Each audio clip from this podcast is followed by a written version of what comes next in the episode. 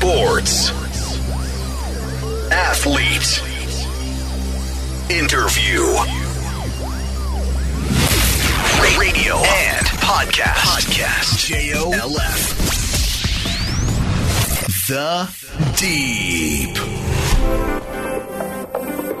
日本放送 N ノーズプレゼンツザ・ディープ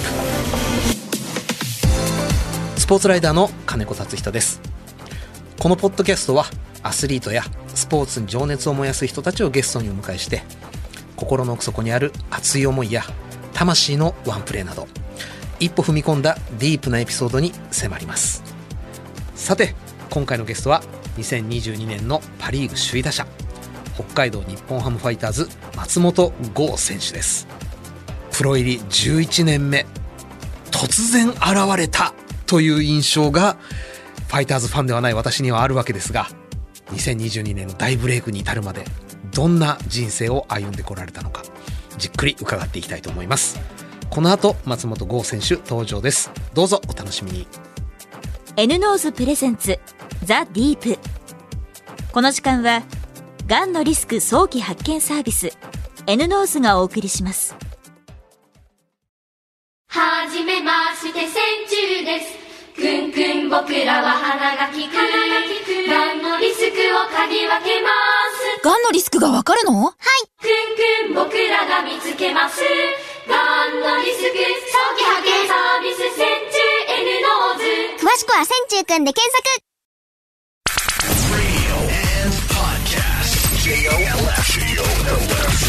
The Deep.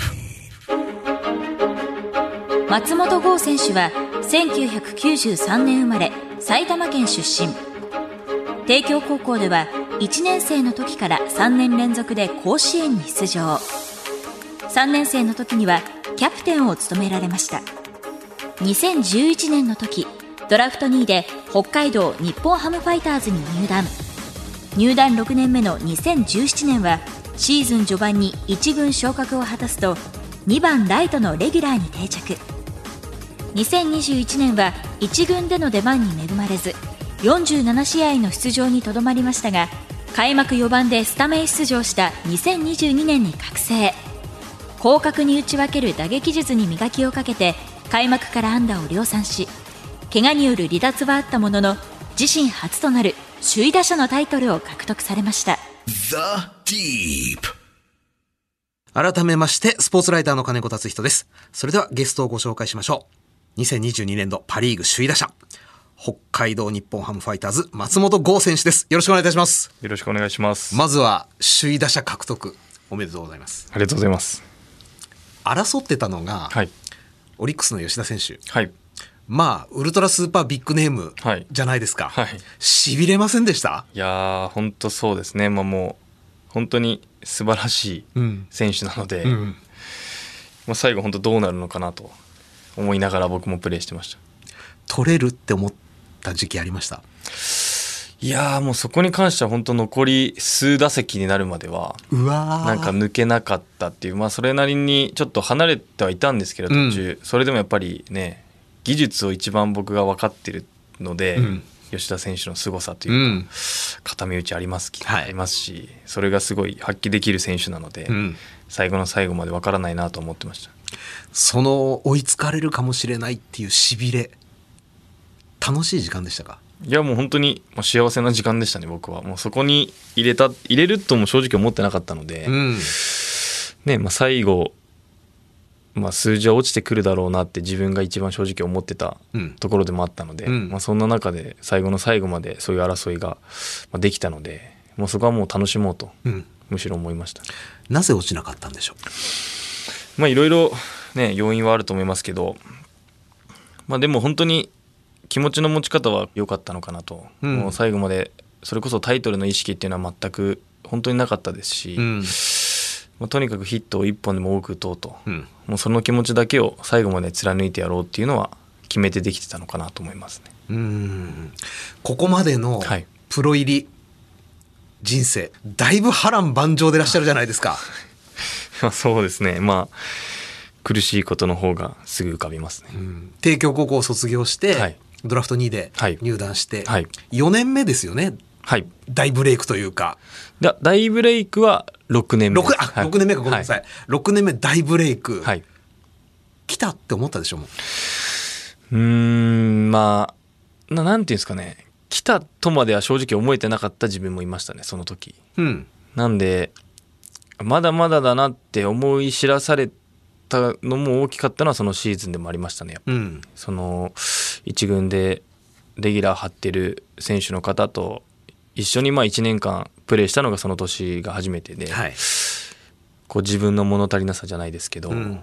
未熟者だなっていう感じたシーズンでもあったのはうん。正直なところだったので、とはいえ可能性も感じたでしょ？そうですね。そこは正直感じましたね。24歳。はい。さあこれから。はいと思ったら翌年にドーンと深いはい溝が待ってました。はいそうですねまあ苦しかったですね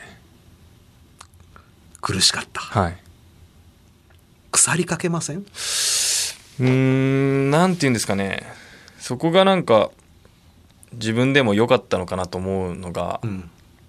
あんまりこう自信をすごく持てるタイプじゃないんですよ。ちょっと待って、帝京高校、キャプテンですよ。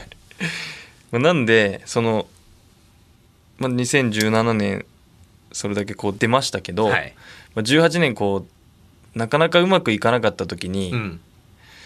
まだまだこんなもんなんだなって思えた自分がいたんですよね。うん。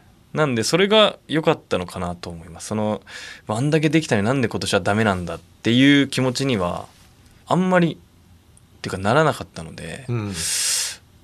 あまだ自分この程度だなって思えてたのが、うん。まあ、全く腐らなかった理由でもあるのかなと思いましたね。腐らなかった。はい。自信は失わなかった？それもそうですね。な自信失ってはなかったですね。うん。ちなみに、松本さんが帝京高校を卒業して、はいプロの世界に飛び込んだ、はいその時点では、どんな人生を思い描いてらっしゃいました？正直言うと、ん僕活躍できるっていう思ってなかったんですよあんまり。おいおいおい。ドラにはい。いやだから僕ドラニーっていうのもびっくりしましたし、指名された瞬間。はい。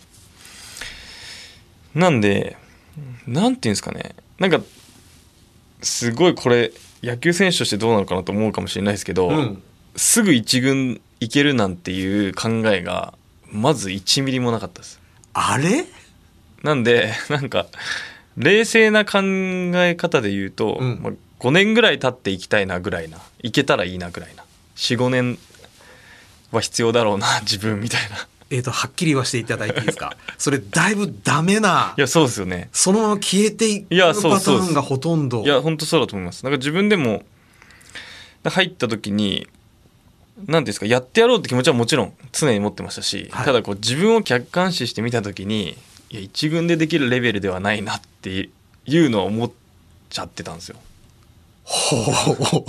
なんであまだいやでもそれで一軍でできないって思ったことはないんですよ。一軍でできないって思ってはないんですけど、うん。一軍でできるレベルではまだないなっていうふうに思ってたのでまだまだ、うん。まだないなっていうのを思ってたので最初の12年23年で結果を出せるかって言われたらその時の僕は多分自信なかったと思いますね正直。で、実際に、プロに入ってみて、はい。先輩たちと一緒にプレーをしてみた。はい。何か変わったところありましたか？自分の中で。まあなんでより一層そう思ったと思う あれ？はい。なんでなんていうまあ、野球すごいもうプロ野球も見てましたし、うん。でもプロ入った時にでもこうなりたいっていうイメージっていうのはもちろんありましたけど。どうなりたかったんですか？いやもちろんそれはレギュラー取ってうん。1年間試合にで活躍する選手になりたいっていう思いはもちろんありましたけど、うん、それがなんていうんですかねすぐにできるものだとは思っては全くなかったですね。いつ頃できる予定だったんですか？いやだからそれ。れこそだから入る前はそこまで正直イメージもできてなかったんですよただ今の自分じゃダメだろうなぐらいなうん。感じだったのがプロ入ってやっぱり一軍の選手の方々と一緒にこう野球をやった時に、うわこれはまだまだだなっていう あの、そういう感想をはい。述べられた方、はい。それでも俺はもうい一刻でも早く一はい。軍行かなきゃっていうのがなかった方って、割と消えますよね、普う通。どうなんですかね。その辺は分かんないですけどいやまだ無理でしょって自分に思ってました。自分であまだ無理でしょみたいな。お前じゃまだ無理でしょっていう客観的な僕を見た時に。あのそれこそ一時期雑誌の仕事で、はい。プロ行ってその後結局プロでダメで社会人に行った選手って割とたくさんインタビューしたんですよ。みんなそれこそ松本さんみたいな感じですよ。おっしゃってることが。まあ、ただ諦めはしなかったです、その最初の23年で出れるとは思ってなかったですけど、だからスパンで言ったら45年経った時にどこに入れるのかなっていう。じゃあ6年後パーンときたのはある意味想定ない。いやまあイメージとしてはですよ、うん。まあ、4年目5年目あたりで行きたかったですよ。もちろん。うん。はありましたけど。なんで逆に僕は4年目5年目でやっぱ結果を残せなかった時にやっぱ5年目終わった段階であもしかしたら戦力外になるかもしれないなっていうふうに思った時期あったんで、うん。5年目の時に、うんまあ、それはやっぱ45年でやっぱ大自分の大学自分のそ大卒のうん。年代がドラフト入ってくるまでにやっぱある程度のこの道しるべをできてなければうん。厳しいだろうなっていう思いながらやってたので、うん。それが果たせてなかったので、うん。まあその時は一回あ戦力外あるなって一瞬思ってた時期もあったので、うん。で来季も契約してもらえるってなって6年目ですねそれが、6年目の時にもうまあとにかく結果を残すしかないと、うん。やるしかないと。うん。でもそのぐらいになった時は45年目ぐらいからですかねちょっとこう自信が少しずつやっぱついてたんですよ。そうん。の打撃に関して特に。はい。なのでそこら辺からちょっと意識が変わっているかもしれない。最初の3年ぐらいはそれ一切なかったかなっていう感じですね。今から振り返られて、はい。6年目のブレイクはい。要因は？運ですね いやでも運なんですよ本当に。運ってやっぱり運も実力っていう大事。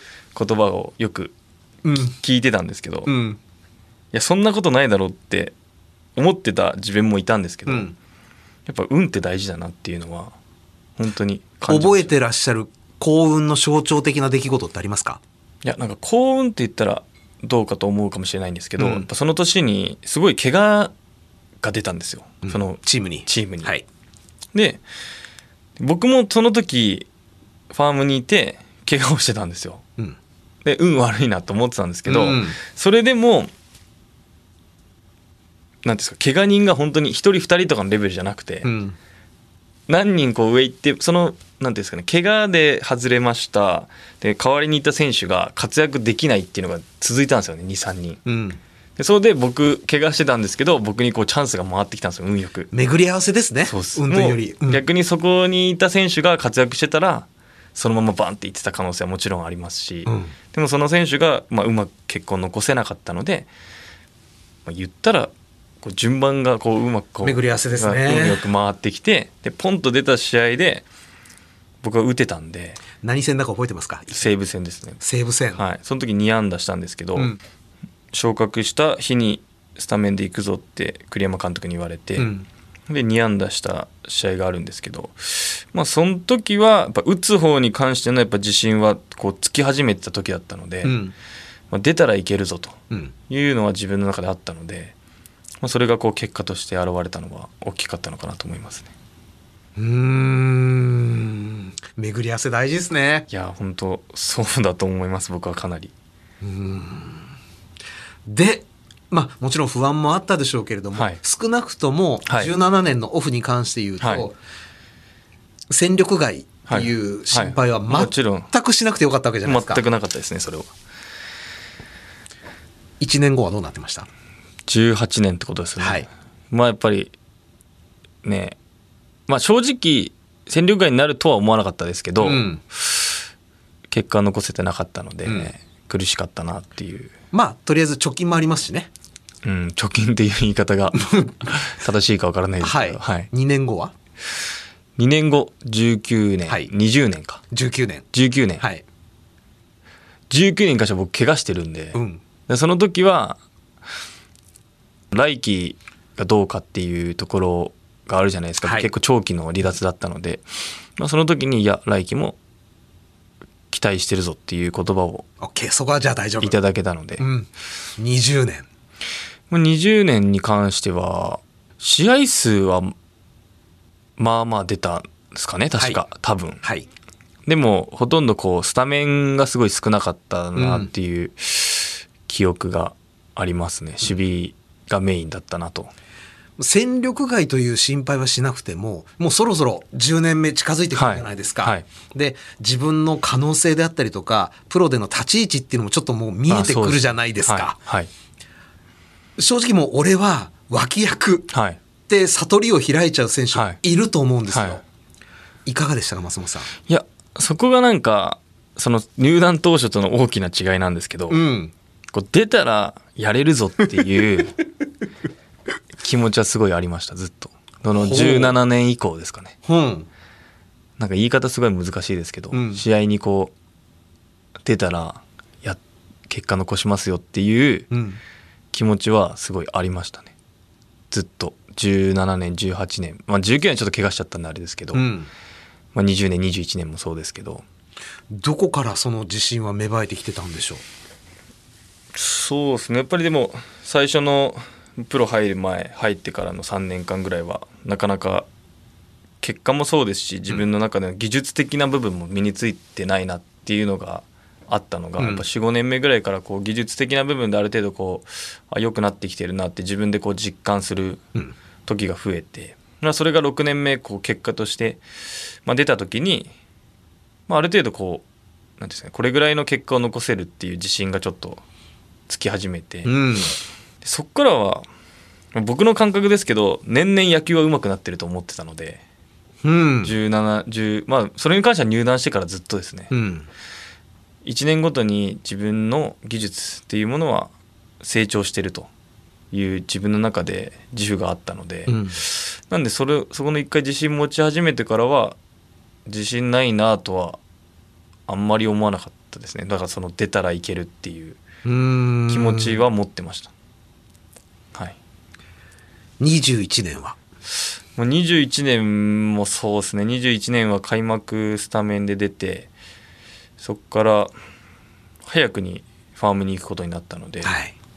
うん、そこはね苦しい時間はすごい長かったですね、まあ、ほとんど1年間ファームにいて9月ぐらいに再昇格があっての1ヶ月1軍でプレーしてうん終わったので、うん。まあもどかしさというか苦しさというかうん。はすごい感じたシーズンでしたね21年。21年が終わるときに、どんな22年を予想してましたか、まあそのさっき言った通りで年々上手くなってるっていう自負がある中で、うん。21年のファームにいた期間ってすごい僕として今かん今考えるとすごい大きか大きくて。すごい苦しかったんですけどこうなんていうんですかね。すごい考えれた時間でもあったんですよね。なんか久しぶりに2019年も怪我しちゃってたんで、うん。でも20年もまあそれなりに一軍にはずっと帯同してるような感じで、うん。で21年なんかこう何年かぶりにファームの試合にずっといたっていう感じだったんですけど、うん。なんかそれがすごいこう自分と向き合う時間が長く取れて、うん。結果に、まあ、結果を求めてはいたんですけど追われすぎずうん。でも結果を残さなきゃいけないっていう、まあ、難しいところではあったんですけど、うん。自分の打撃をもう一回見つめ直そうとうん。思えた期間がすごいあって、うん。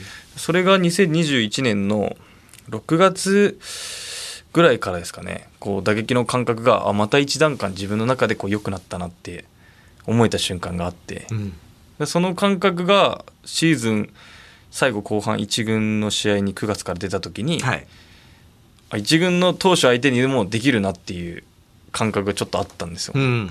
なんで2022年は期待はしてました自分にすごく。首位打者取れるぐらいのい期待を？やそれはないですね全く それに関しては全くないですね監督も変わりました。はいこれはどう受け止めてました？いや本当にチャンスだなとうん僕は思いましたし、素直に、まあ、本当に新庄監督は、ね、横一線っていう言葉をよく使われてたので、うん。もう一回新しい気持ちでっていう気持ちはすごいありました追いかける側からすると横一線っていうのはチャンスもらったに等しいですもんね。はいもうそこはもうすごく大きかったですねその言葉がを信じてたというかうん。そんな感じでしたねで、実際その、信じた思いは裏切られませんでしたね。はいチャンスを与えられました。はいそれまでにもチャンスをもらったことっていうのは何回もあったと思うんですよ。はい何が違ったんでしょう？22年は。うーん。すごく難しいですねそれに関しては。まあでも大きかったのは、まあ、その2021年にこう一段階自分の中でこう上がったなっていう打撃の技術が上がったなって感じてたので、うん。なんかそれを思い切ってとにかく一軍の舞台で表現しようじゃないですけどうん。それを出そうと。うんそれが出せなかったら自分の実力がないだけだっていう、まあ、割り切りじゃないですけど、うん。まあ、すごいあったなと思いますね。割り切り。はい。うん。もうなんか、まあ、言い方がすごい言葉は難しいんですけどダメだったらしょうがないじゃないですけど、うん。もうそれぐらい思い切ってうん。もう11年目になりましたし、11年目の年だったので、まあ、10年、まあ、プロ入ってなんか最初やっぱ10年できたらすごいなってこう客観的にちょっと思ってた自分もいたいたんで、そこはもうクリアしたし。はい、10年いったし、うん。もう思いっきりでそれこそこう21年の6月くらいから感じが良かったので、うん。それを思い切って一軍の舞台で表現して、うん。結果が出るか出ないかは分からないけど、うん。やろうという気持ちでもう望んでましたね。最終的にはキャリアハイどころか、はい。パ・リーグハイ、はい。リーグハイの成績をはい。残されることになるわけですが、はい。今から振り返られて2022年松本さんにとっての一番のピンチはどこでした？かピンチ。ピンチ。ピンチはやっぱ怪我ですかね。やっちゃったって感じですか？そうですね。まあ本当にうわーっていう病院の結果を聞いた時にす初めてあんなにショックを受けたなぐらいショックを受けましたね。折れてるって言われた時に。目の前にすだれが入る感じですか？本当そうですね。完全に。うんうわきついなっていうのをすごい感じましたね。どうやって乗り越えました？いやもうそこはでもそれは本当に新庄監督に言われた言葉は大きかったかなと思いますね。なんと？いやもう自分の中で100%に戻すのには相当時間がかかるなっていう感じがあったんですよ。もうこの怪我を100%の状態に、まあ、怪我する前のレベルまで持っていくのには相当な時間を要するなっていう感覚はあったので、でもそれを新庄さんは6、7割まで戻してくれたら試合に使うぞっていうのを結構早い段階で言ってくれたんですよね。ほうなんでもうその瞬間に結構光が見えましたね、僕は。怪我が治るわけじゃないのにね、はい。言われたからって、はい。気持ちの持ちようって大事だな。大事ですね本当に。だからろ10割まで上げようって考えてたらもう多分何ヶ月かかかるなと。でも67割だったら、うん。まあ1ヶ月あればうん。いけるんじゃないのかなっていう感じがありましたね。で10割目指しちゃうと10割だった頃の感覚とのズレみたいなのも、はい。きっと気になっちゃいますよね、はい。そうですねできてたのがちょっとできない、はい。ちょっとずれてる。実際じゃあ67割で戻られたわけじゃないですか、はどうでした？いや打撃に関しては67割じゃなかったんで打つ方だけはいけたんですよ僕。大丈夫だったんだそれは。唯一の、うん。それを新庄さんも分かってたので走るのは67割でいいよと。うん。守備も67割でいいよと。で打つのだけいけるんだったら大丈夫っていうことでまあ運よくパ・リーグだったんでこう指名打者があったので,、うん。でそこでこう使っていただいたので。すいません。怪我はどこをどうしたっていうのをちょっと伺うの忘れてました。膝の皿の下を、まあ、骨折っていう診断名は。それ打つの大丈夫なんすか？なんかそこが思ったより僕もどうなのかなと思ったんですけど、うん。時間が経って打ち出したら意外に痛み来ないなっていうところで打つのだけは結構上げれたんですよね、早い段階からどんどんこうリハビリっていうよりももう打つのは技術的な部分も練習も結構やり始めたの早かったのでうん打つのだけはいけるなっていう感覚はずっとあったんですよ自分の中で。ただ走れないっていう。言っちゃなんだけど発射台にひびが入っちゃったわけじゃないですか、はでも上はそんなに揺らがなかったんだ。そうですね。なんか練習レベルですけど感覚的にもそんなにおかしい感じはなかったですしまあ打つのはいけるかなっていう自分の中で自分の中の感覚ですけど打つのはいけるのかなっていうのはありましたね。うん。で打率も落ちずに戻ってもそんなに。はい。まあそれはびっくりしましたけど正直自分でも。あそれはびっくり？はい。さすがにちょっと落ちるだろうという覚悟はしてたわけですね。そうですね。だいぶ落ちるだろうなと思ってました僕は。基本マイナス思考なところ多いんで。まあなんでらその時本当にずっと言ってくれてたのが、まあ、規定打席乗って首位打者を取ろうっていうのを新庄さんが僕に早いな言うのが。言ってくれてたので、うん。でその時点で100何打席あったんですよねまだ。残り。遠いな。なんで僕100何打席打てなかったら何割になるのかなって調べてました 最初。一番最初にやったのが。うわ100何打席全部ノーヒットだったらどんぐらいになるのかなと思って。でその時点で2割6分ぐらいにななる予定だったんですよ。100何打席打てなかったら全部、うん。わ2割6分いくつまで下がるんだと思って。うん。結構下がるなと思って。そっからのこう僕は始まりだした。ねだからある程度は落ちるだろうなっていう。なんであんまり数字を追っかけすぎなくていいなっていうもう思い思ったですね。そんなにその 首位打者っていう考えが僕にはなかったので。まず最悪を想定したわけですね。そうです。最悪を想定して260いくつってなってでそっからちょっとずつこう何本か打ったらあキャリアハイはいけるなみたいな。ああの270ちょいはいくぞと。274はいくぞっていう考えからでしたね。こう下からこういってったって感じでした。でさらにあもうこれ2割8分も決定みたいな感じになってくるんですね。決定いけるなっていう。でなんかそれが良かったのかもしれないですね。こう余裕が生まれたじゃないですけど。首位打者っていう気持ちがあんまりなかったのが大きかったと思います。監督から言われたのに？言われましたけど、うん。いやいやいやっていう感じが自分の中であったので うん。そんな甘くないって自分の中であったので、うん。だからなんか本当に取れるとは思ってなかったですね。全くキャリアハイが確定したのも嬉しかったでしょう、はい。2割8分2割9分、3割確定したのも嬉しかったでしょう、もう3割確定したのでよしっていう感じでしたね僕の中では。うーん。まあ、なんで本当にそこの数字よりもヒット1本でも多く打とうっていうそこがもう大きかったですなるほど。今日はですねえらいこっちゃたくさんの方からちょっとご質問、リスナーの方からいただいてますんで、はい。ご紹介させていただきますね、まずはラジオネームリスの前歯さんから。はい。帝京の先輩が引はい。退されました、はい。今後松本選手はどのような帝京魂を見せてくれますか？うーん。どうなんですかね。その僕提供魂っていう言葉があまりその分からないというか、杉谷さんだいぶ言ってませんでした、はい、言ってるんですけど、うん。そのなんていうんですかねキャラが違いすぎるので あんまりねその杉谷さんが引退されたから杉谷さんになるっていうのはないですし、うん。まあでもね提供がちょっとこう減ってきてるのも事実なので減ってきてますか？なかなかそうですね最近入ってこれてないあそっかそっか。のもあるのでそれこそ松本さんの前後にボリュームゾーンがあるわけですよね。あそうですね。そこはかなりいますけど。ちょっと下の方はなかなかいなかったりもしてるので、そっか。僕はあの阪神ファンなんですけれどちゃんと阪神にも。はい、原口さんが。はい、はい、2つ上になるのかな、はい、2つ上です。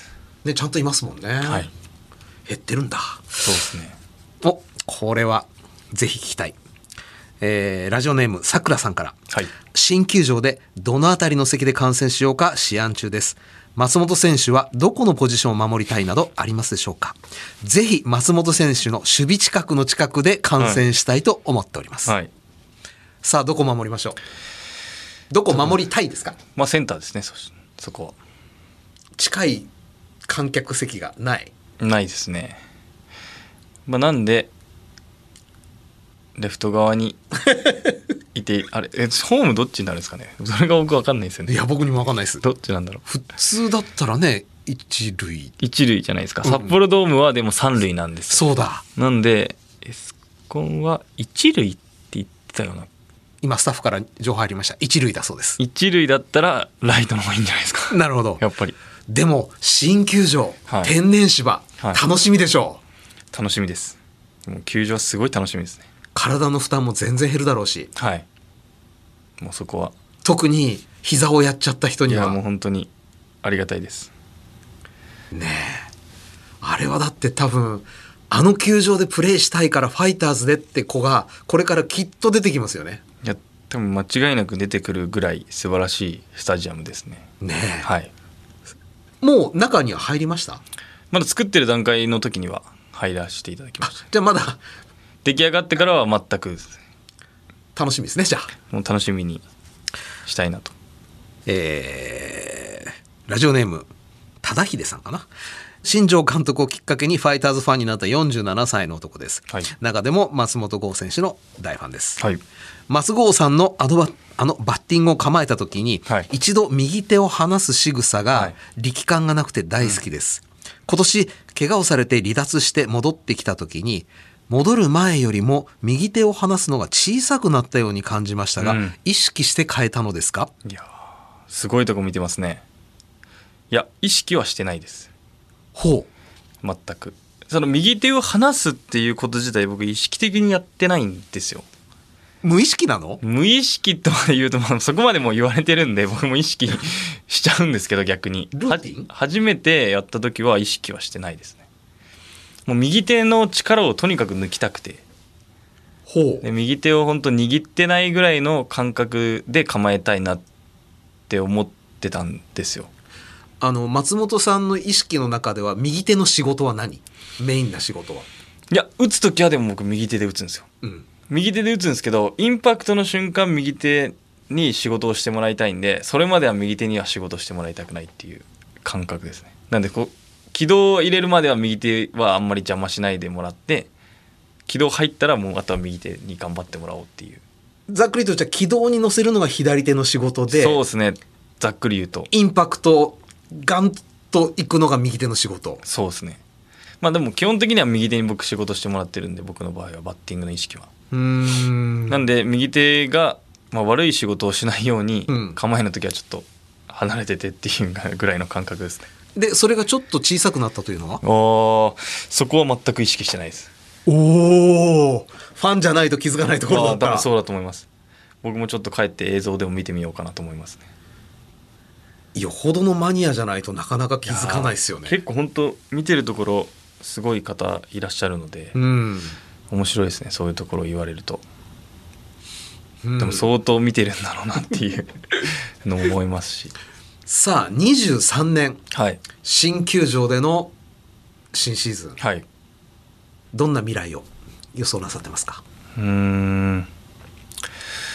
まあ本当にこのね自分でも、まあ、びっくりしますけど納得するというか本当にいい数字を残すことができたので、うん。本当大きな自信に変わってますし、ん。まあ、来季はねもう1年間フルで試合に出たいと今年は怪我もあったので、うん。その気持ちはすごい強いなと思ってますね。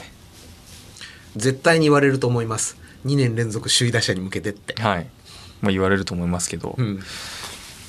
まあ、そこは本当に、まあ、僕しか取れる権利がまあないのは、挑戦権ないですからね他の選手。事実なので。うん。まあ、取れたら嬉しいですけど、うん。甘いものじゃないっていうのは僕も思ってますので いやでも本当に新球場は楽しみですよね。いやもう楽しみですね。そこはもうなんか本当に多分僕らの想像をはるか上を行くっていうぐらいの球場ができるっていうのは、ん。周りからは言われてるので、ん。そのか携わってる方々からは、うん。もう内装もそうですし、うん。もうまあ見えるところももちろんそうですし本当にね世界一の球場ができるというのは言ってたので、まあ、そこでまずは開幕戦プレーしたいですね。それこそ学生さんであったりとか、はい。アマチュアの方も使用する前提でほとんどの日本の野球場を作られてる中、はい。ファイターズのためにプロのために専用設計された球場ですもんね。はい。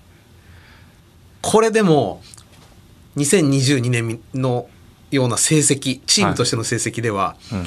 結構許されないですよ。いやそれはもう感じてます。チームとしての目標は？いやもうそこは日本一目指したいですし、うん。勝ちたいですね僕は。本当に。それはすごい。今年も何度も思いました。だいぶ正直負け込んじゃいましたもんね。そうですねやっぱり。ね今年は新庄さんが1年目で、まあ、勝ちにこだわらないっていうのは、まあ、公言してましたけど。うん。あの、公言をしたのは、みんな知ってることだと思うんですね。はい。中にいて、新庄さん本当に、本当に今年はか勝ちにこだわらないんだって感じたことっていうのはありましたか？多々ありますね多々ある？はい差し支えのない限りで。いや難しいこれ言うの いやまあでも、まあ、それに関してはやっぱ選手の、まあ、起用というか、うん。まあ固めようとはしなかったじゃないですか、はいあんまり、うん。まあ、固められなかったっていうのも事実かもしれないですけど、うんまあ、打順にしろ守備位置にしろ、うん。まあ、そこをやっぱり強いチームって考えるとやっぱ固まってるチームの方がやっぱどうしても強くはなるので、うん。打順にしても、まあ、そこはいやそこをこう崩しながらやってたのはすごい感じたので、うんまあ、そこはまあ言える範囲では なるほどね。そっか、じゃあ、あの、当たり前のように勝つことだけにこだわってたわけじゃないですか、それまで。はい。そういう選手からすると、おっていうような起用があったってことああそうですね。そうですね。本当そうですね。まあなんでこの選手をっていうよりもなんていうんですかね。あ普通だったらこうだろうなっていうのをやっぱ普通じゃないことをやっぱするので。定石じゃないことをね。そうそうまあでも面白い面白いって言い方していいのか分かんないですけど面白いなって思うこともたくさんありました。やっぱ野球ずっとやってて、うん。今までにない感性だなというかあこういうこともあるんだなとこういう作戦もあるんだなっていうのはすごい勉強にもなったシーズンでしたね。うーん。そうだ、新庄。まあ、新シーズンからは監督になりましたけれども、はい。ビッグボスと呼んでくれって言われたじゃないですか。はい、ビッグボスはい。現場では何て呼んでたんですか？えボスって呼んでましたね結構。ビッグは省略？はいボスって。でもなんかそれもなんか本当にどこまで言っていいのっていう感じだったんですよ。ビッグボスって呼んでいいものなのか。僕らも、新庄さんって呼んだ方がいいものなのか、はい。まあ、基本的にコーチとかのことはやっぱさん付けでうん。呼ぶこと多かったので,、うん。でもしくは監督だったら監督って呼ぶことが多かったので今までは、うん。まあ、なんでどこまで言っていいのかなっていうみんな多分手探りで手。探りでボスって呼んでる選手もいましたしビッグボスって呼んでる選手もいましたし、うん。監督って言ってる選手も多分いたと思いますけどね。呼ぶ時も。自由だったのね。はい。で、松本さんボスと。そうですね。ボスって言えるようになったのも途中からだったかな。なんか言っていいのかなっていう 感じから。はい。えっ、と、新シーズンは？新シーズンはなんで監督戻す？戻していいんじゃないんですかね。あの発表があった通りで。新庄監督で。いいのかなと思いますまあ、あの、今シーズンの活躍で、はい。まあ、札幌ドームからも100万円でしたっけ？あの、はい。MVP はいいただきましたね。で、お給料もダーンと上がりました。はい。まあ、だからといって使っちゃうと税金でえらいことになるっていうのはもうよくご存知でしょうけども、何か買いたいものありますか？いやー今特にこれといって買いたいものはないので。あら、物欲ない人？いやそんなこともないんですけど。車は？車も別に今買いたいなと思ってなくて。まあ一番大きな夢で言ったら家が欲しいですね。家？はい。それは僕の夢です。いや、それ夢じゃなくて、いやいや。目標でしょ？えーそうですね。目標ですね、でっかい家を建てたいなっていう。もう小学生みたいな目標なんですけど、家か。はい、家が欲しいです。自分の？それとも家族の、自分自分のですね。はい。もうそこは今子供もまあ一人なんですけど、はい。い、るのでやっぱ大きい家に住みたいなという目標もあります。でも本当に2年連続とかなったらね、もう全然奥は見えちゃうだろうし。そうですね。それはもう評価していただかないと。ね。はい。で、ローン組みにくいお仕事じゃないですか。そうなんですよ。もうビッグマネーでバーンと一気にいっとかないと。一気に行くしかないのでなかなか家は手の届かないですけどまだ。ちょっと頑張って。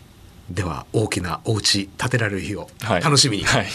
えーお時間となりました、えー今日はパ・リーグ首位打者北海道日本ハムファイターズ松本剛選手にお越しいただきました。長い間ありがとうございました。ありがとうございました。The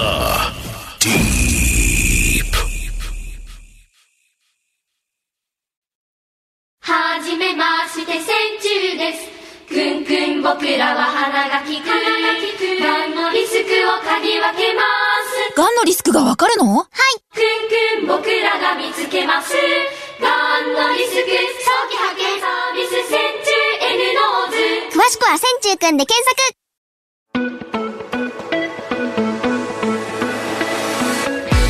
The Deep。そろそろお別れの時間となりましたまあ苦労人という言葉で片付けてしまうのがちょっとこう乱暴すぎるもったいなすぎるな。この選手なんかこう面白いな。起こったことを無条件にポジティブに捉えるのではなく起こりうるネガティブなこと最悪なこともイメージしてでそれに比べれば今はプラスだって考えていく。これね正直あんまりアスリートスポーツの世界で成功している選手からは聞いたことがないタイプの言葉だったんですがそれでパ・リーグの首位打者に輝いた。いやだからトップへ行く道筋ってのは僕が今まで思い描いていたものだけじゃなくてもっともっといろんなルートがあるんだなと改めて教えられた気がします。さて引き続き番組ではゲストの方へのメッセージや質問をお待ちしております。メールアドレスはアルファベット小文字で deep.1242.com です。番組ホームページツイッターもありますのでそちらからもアクセスしてみてください。ここで広津バイオサイエンスからのお知らせです。日本人の2人に1人ががんになる可能性があると言われています。